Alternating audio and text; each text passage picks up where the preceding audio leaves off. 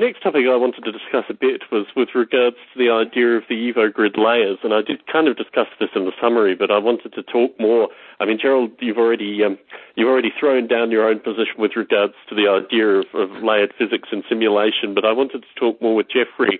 Um, I mean, I first explained this idea to you on the call that wasn't recorded with regards to the ideas of the layers of physics and uh, the way uh, the Evo grid would move through these layers. Have you had any any chance to kind of reflect on this? And do you want to add anything more to your thinking, Jeffrey? Uh, no, I, I don't have any more thinking on it. Maybe you can remind me what we talked about. There's different layers that are that are sounds like they're critical uh, for for EvoGrid to have uh, many resolutions of of uh, of behavior. Correct.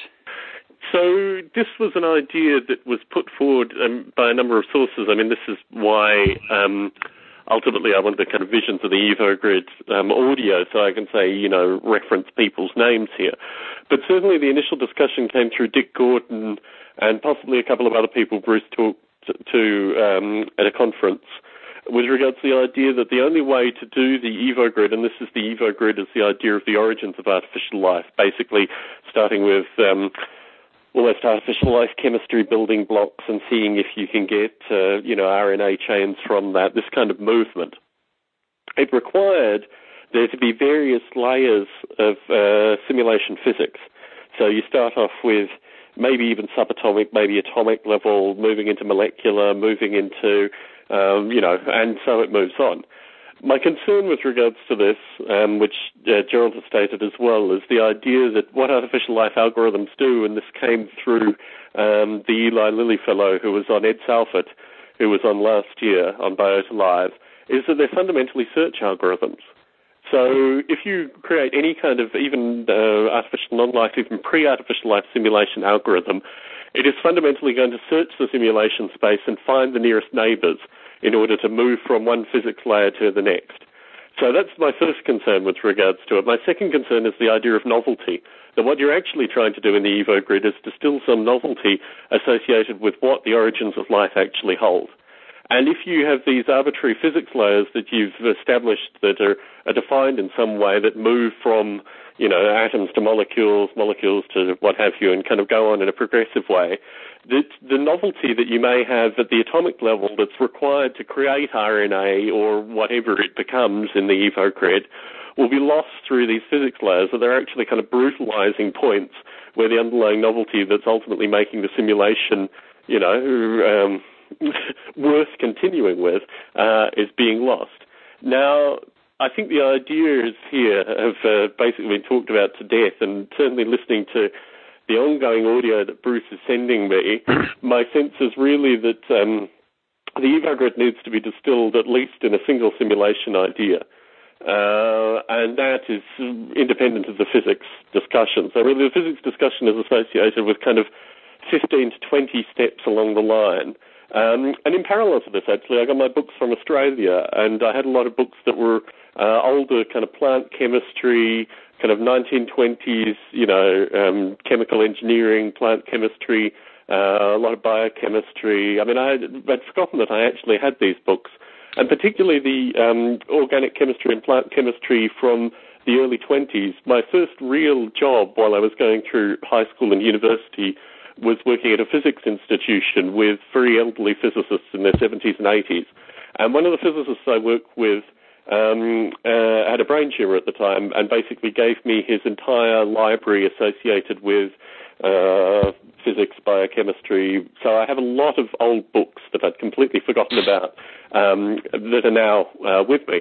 And thumbing through these books really got, got me thinking that what we need to do in terms of supporting Bruce from a simulation perspective is to give these kind of narratives and how we actually map these things onto simulation at the lowest possible level with the view that discussing these kind of abstract ideas in physics and layers and these kind of things is secondary to the work that, for example, Peter Newman is doing currently for Bruce um, in terms of taking actual uh, atomic and molecular simulations and running them with the view that they may be the basis for the original EvoGrid. So, Gerald, as you listen into this, I mean, does this make some sense in your in your current thinking associated with the Evo EvoGrid? I hope you'll uh, keep forgiving me for being uh, perhaps the only uh, vocal EvoGrid uh, skeptic, but uh, there's um, there's a couple of things that that um, that sort of bother me about this scenario, and that is, uh, I don't know. One thing is there's a tendency to talk about what is the the EvoGrid. Well, it is nothing. You should talk about what it is to become, perhaps, and then then you know whenever somebody talks about what the EvoGrid is, I'm just sitting there going, um, folks, uh, it is nothing. It is becoming something perhaps, but it is nothing. Secondly, um, I'm uh, I'm also interested to have somebody bring on the geometry because uh, at some level there's going to be some geometry. There's going to be interrelationships. There's going to be things happening at that level, and and you know the devil is in the details. Let let me uh, hear something about how you're going to deal with uh, the calculations involved with proximity and. You know how are you're going to make things avoid uh, in in the geometry avoid you know overlapping each other there's a whole bunch of things that have to be resolved in some way or another and until i see these things uh, somewhat resolved I'm not willing to accept that the EvoGrid is anything until you know it can be becoming something. You can summon it all you want, but it's, somebody's got to break the ground and and actually, you know, uh, come up with some geometrical approaches. Do you want to add something to that, Jeffrey? Um, well, I, I, I've been listening and thinking about the whole concept of bottom up uh, which is very key in artificial life. I like to think of a, a good artificial life simulation as one which starts at, at some level of physics uh, or, or representation and and uh, uh, several things emerge from that, bringing it up to perhaps another another level of behavior, uh, which which may be the beginning point of, of some other artificial life simulation. Um, but uh, br- bridging between these layers, like if you're talking about molecules, and then if you want to get to geometry, where, as Gerald said, you're looking at proximities and things things of that sort, that's quite a large distance. Um, and I don't know if if in this millennium we have computers or simulations that can do that, but maybe eventually we will. Um, I also think that um, while the goal, while it's ideally it would be great to have a, a, an artificial life simulation that that bridges all of these levels uh, and where, where there's no nothing arbitrary. Um, there might be some some interesting uh, kinds of models, and there probably are already, if if if um, we wanted to look look into it, um, where there are two or a few layers of uh, physics, perhaps, where the emergent behavior of the lowest level informs the next level does that make any sense? Has there been any work of this? Is there any precedence in this? Do you know? It was this was the issue that we talked about quite a bit, Tom, wasn't it? Because uh, there was this discussion of uh, you know how you go from one level to the next, and uh, and yeah, my tendency is to think that there's going to be arbitrariness involved. Certainly. Look, I'm just going to read what the chat room is typing because I think that's actually quite interesting, and then I'll give my, my own view with regards to this. So William R. Buckley, who uh, uh, dates back to the first biota, uh, first A-Life conference rather, is very sceptical of the EvoGrid as well and feels that it's really putting old wine in new bottles. We will have the benefit of talking to William um, next Biota Live, and I'm sure we'll have the opportunity to, to chat with regards to the EvoGrid. Um, Eric Burton is saying that the EvoGrid is unbounded brilliance, and Gerald de Jong is lavishing his social capital on naysaying, uh, which I thought was a uh, you know worthy mentioning. uh, and uh, Dick Gordon is just testing things. Uh, so anyway, uh, how about guests signing in? Okay. So the chat is is now going crazy. I'll give you my summary. I, I agree with everything that you've said, Gerald. In fact, my own experience with regards to the EvoGrid privately is listening to um, lots and lots of audio from these conferences of people just riffing continuously about what the EvoGrid is. Um, as you say, as something that actually exists. And I think particularly as simulation authors, we are in a unique perspective to actually know what our own simulations are in a very intimate way. There are two parts to the EvoGrid that I see. The first is an, an ability, because Bruce Damer just attends these conferences and talks uh, and in many regards, I think we can all agree is a visionary of some, you know, some merit. Uh, and in doing this, he is bringing people into the conversation that I think can be brought into the biota community. So that's really the idea of Visions of the Evo Grid is actually getting these people talking in the biota community to introduce them to the biota community. So I think the Evo Grid in that regard is something that's quite separate from this thing which may happen in the future. Mm. Having said that, um, in particular going through all these old books and in particular also starting a new job this week, I do get the sense that software, and we're all very intimate with this, is something that is very applied and very practical, and certainly through the private discussions that I've had with Bruce, um, Dick Gordon's been on them as well, also um, Peter Newman. The question I always put back to Bruce is, as the Evo Grid as a description expands, how much would it actually cost to make the Evo Grid? When Bruce originally started the Evo Grid, it was very much this idea of open source. That basically we would have people like Adam Ierymenko, um, you know, basically Greythumb Boston, Greythumb Silicon Valley, Greythumb London, all, you know, actively contributing to the Evo Grid as a kind of open source collective. And it was very much this idea of Biota Eve then. Now we have something which is completely different, which I actually think is um, something which would cost um, millions of dollars to actually implement. I mean, I think the Evo Grid is something real, requires tens of programmers, it requires things which Bruce hasn't even imagined yet. So this is, in some regard, the real narrative associated with summoning the Evo Grid, that what Bruce is actually doing is not talking about anything that is real currently. It is something which is sparking ideas in a broader community to bring them into the artificial life community. It's almost the uh, the bait and switch method fundamentally uh, to get folks such as Freeman Dyson and others into the artificial life community, uh, Biota Community, um, International Society of Artificial Life, all the groups that we've gathered together. So in this regard, the Evo Grid isn't ideal. The Evo Grid isn't something like Darwin at Home. It isn't something like GenePool. It isn't something like Noble Ape. It isn't something like Breve. It isn't something real currently. However, what it is in terms of uh, potential is getting these kind of thinkers and these kind of people actively involved in some kind of discussion, which I'm trying to bring into the biota community with the view that, you know, if Freeman Dyson was working with uh, you, Jeffrey, or you, Gerald, you would have a very different kind of simulation at the end of your interaction with Freeman Dyson. Mm. So I think there's some real benefit in the Evo grid, in the summoning the Evo grid idea as a means of bringing people into the community. And in this regard, this is why I've maintained the kind of Evo Grid discussions in the Biota podcasts because I think it's not about something that is real, it's about something that is potential, and it's something which is now almost completely removed from what we talk about in terms of artificial life.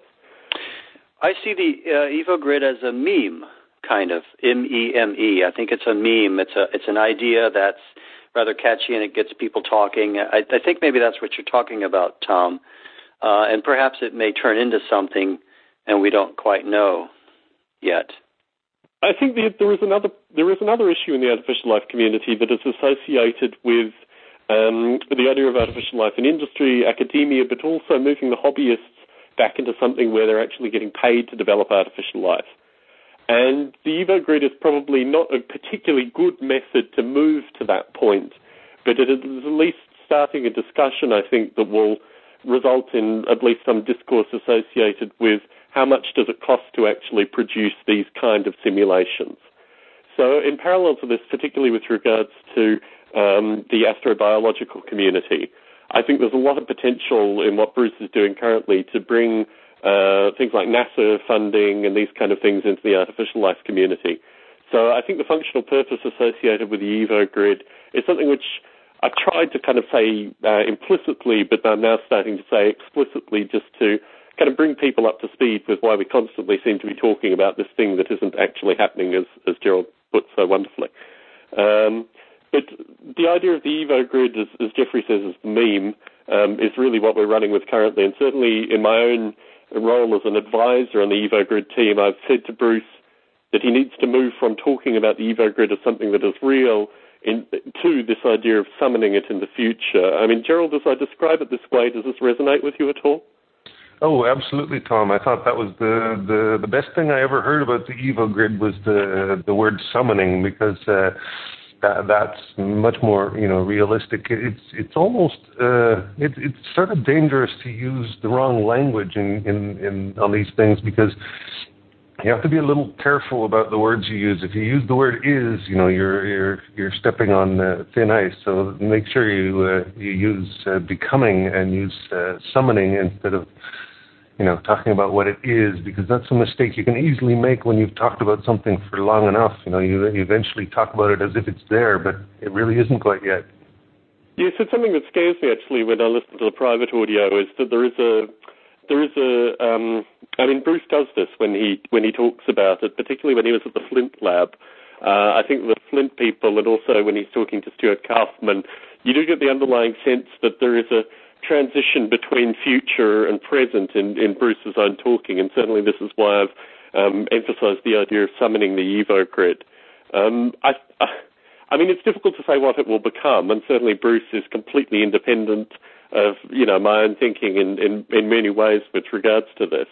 Um, but it's going to be a wild ride, and I think the biotech community is kind of hanging on by the uh, the bootstrings. And certainly, as I hear all the audio coming back from Bruce, uh, introducing some of these people into the broader um, biota community would would indeed be a very wonderful thing, um, and, and not to be sniffed at.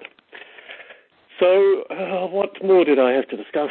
Um, I wanted to put out an idea. Um, I'm currently writing for H Plus, which is uh, a kind of online magazine. Um, I've submitted an article to them. I'm writing another article currently, uh, and it's to do with Freeman Dyson's challenge to global warming. And I thought this was a particularly good thing to talk about as we're talking about spheres, and also I know uh, Jeffrey in particular uh, you know, your, your, background with regards to Gaia and all this kind of stuff um, is, is, important. So I wanted to put this to you in particular. I think Gerald can kind of come along for the ride. But Freeman Dyson's challenge associated with um, global warming is that we need to write better simulations. And as a simulation author, I see that as being relatively neutral in terms of it being for or against global warming. However, obviously, uh, the against folk kind of jumped on that as a means of saying, you know, of course, the simulations are horrible, we need to write better simulations. What interests me in that thinking is that certainly my own background with regards to simulations, primarily physics simulations, but also some of the tinkering that I've done with Noble Ape, indicates that when you write better simulations, they usually kind of move towards the results that you've already confirmed. And there's no notion with regards to what Freeman Dyson is saying. I mean, I take, I take it the other way that if we write better simulations, we'll probably see the circumstances are in a far worse situation than we, we even view them currently. I don't think it's an ideological claim that better simulations need to be written. And so I started exploring this, going back through um, reading Freeman Dyson and also others associated with this. And I think the idea that um, improving simulations and getting finer results, actually moving away from this idea of um, uh, reversible um, uh, global warming, that there are things that we can do now to actually, you know, reverse the situation, which I think is the is the positivist line. If we move from that, and if the simulations actually show that we are in an irreversible situation and things are in fact getting, um, you know, considerably uh, considerably worse, I'm seeing Dick Gordon here. Uh, he's, he's saying more. Anyway, that uh, you know this is something where simulation authors can actually participate in a kind of philosophical uh, view. Uh, I mean, Jeffrey, this is something obviously that you think about quite a bit. Does that seem reasonable to you? Yeah, well, uh, it, I think actually the the real solution to to climate change is is to reduce the human population to about a fifth and to keep it that way but that's not going to be easy. Um, simulations, I think, will help, um, and I think uh, more people simulating stuff is is great. I am not sure if simulations are neutral, and I think you brought up some interesting points. Uh, uh, what what what is a good simulation? It's it's interesting making an artificial life simulation. I always have an idea in mind of what kind of cool stuff I would like to see emerge from my simulation, which means that already I'm I'm doing the wrong thing. Uh, I'm not. Um, I, am starting. I'm doing a top-down thing. But at any rate, um, whether simulations can help, I'm not sure. Uh, I guess it depends what what what he means by by that. Uh, if he means making simulations to help us better understand um, what what we're what we're doing wrong. well, I mean, I, I, I mean, I think we know what we're doing wrong. We're we're we're putting carbon dioxide in the air and we're polluting, and we're overpopulating. Um, well, there's there, when you're talking about a grid of computers, we're talking about large numbers of computers running in parallel. I don't know if you guys have been looking into this, but uh, it's remarkable when you actually do the numbers and see how much of our uh, energy is being consumed by uh, by large numbers of computers. So as far as I'm concerned, if you're making a a, large, elaborate grid-based simulation, uh, you better be ready. You, you better, yeah, you better be ready with your carbon credits because uh, you got you got to calculate out how much that is compared to taking a, a plane flight across uh, across the Atlantic or something. It's these are significant amounts of energy, and the energy is largely being still created by coal. So if you build an Evo grid, you better already be ready to apologize and make sure that the value of it uh, compensates for the fact that it's contributing to global warming. So let's be realistic about this. Yes, think about how how your head gets hot when you think a lot. You know, that's similar. Well, Tom, you know as well, uh, there's no better way to get a chip hot Oh yes, uh, we always return to the fact that I'm the greatest polluter of the artificial life community. But um, moving from this slightly, I mean, I think the thing that I certainly writing this H plus article, the thing that occurred to me is that um, for the folks against global warming, I mean, obviously there is a continuum. Um, the kind of shared group that I like to focus on, on, on both sides is all about developing uh, newer, cleaner technology, and there seems to be uh, folks on both sides that are saying that. Um, this is my um, fence sitting, as Gerald has described in the past. But the thing that interests me with regards to the we need to make better simulations is the um, discussion associated with you know what what actually happens in this elemental um, you know understanding of rain falling and warmth and these kind of things, um, and certainly the the folks against uh, on, on one extreme have a very you know, if it doesn't come from the hand of a human, then it must be something that is purely natural. And I think simulation is so totally removed from that narrative.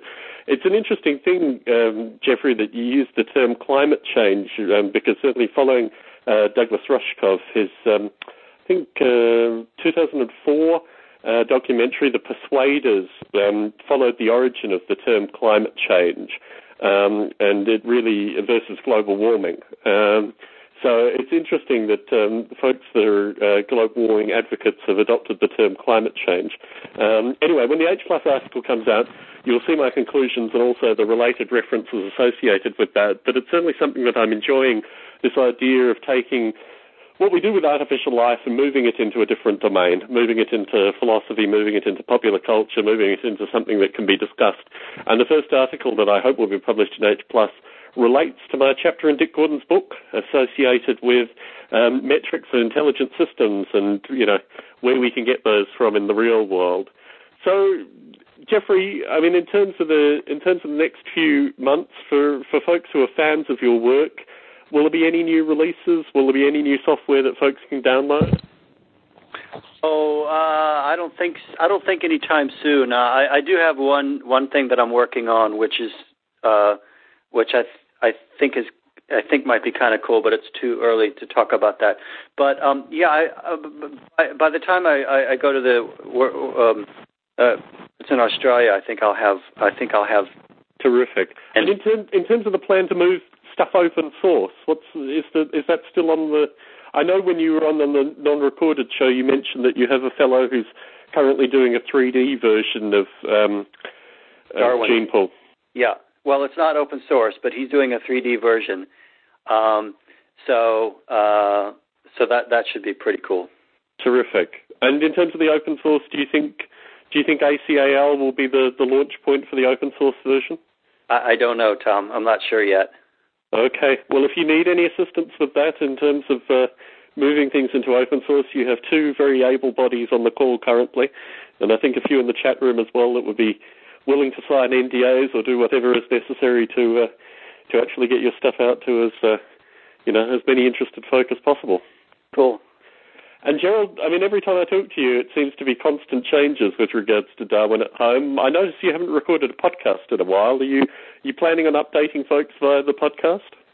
Oh, of course. It's just that uh, I'm still sort of in the mode where I'm uh, trying to. Uh, uh, you know, make use of as many opportunities as possible while the economy is still uh, supporting me. So um, I will be getting more and more time as the year goes on uh, to work on the project, and I'm still doing things, uh, quite significant things in, in the, the time I have in between uh, in between work and everything else, and uh, making significant progress. And it's really sort of coming together. It's just that I need some extended periods to work on it. I think I'll get that this summer. Amen. So, uh, I'm, expecting, I'm expecting I'm expecting a release. Uh, of of some sort of demo by the fall. So uh, it's uh, it's exciting because I think there's uh, I've been working for quite a long time. It's uh, this is some serious deferment of gratification. I've been uh, you know building chunks and really enjoying it, but I can't really put it out there and get much feedback. And and definitely you know the podcast has been lagging a little, but uh, there also hasn't been too much happening. I'm I'm pretty well ready to do another one now.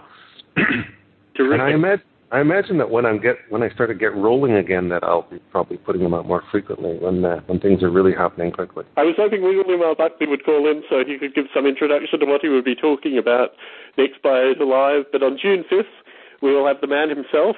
It'll be a wonderful opportunity to discuss a number of the things associated with the biota community and also his his work up until now, and also his views with regards to the Evo grid and a number of other things. Jeffrey, Gerald, it's always a pleasure to have you both on Biota Live, um, and I think certainly, uh, Gerald, your feedback with regards to the Evo grid will be listened to by Bruce and dissected, no doubt. Are you both active? I mean, you're both probably passive advisors to Bruce, but um, has he contacted you both about being active advisors? I think he's got enough advisors by now. 25 and counting. Well, thank you both uh, once again for participating, and thanks for the folks for listening in. This talk show version has been an unqualified success. The chat room is on fire. Uh, folks are still typing. Thanks to Dick Gordon, William R. Buckley, uh, Eric Burton, and all the other people that have participated in the chat. Good chatting with you both. Take care. Bye bye. Thanks, Tom.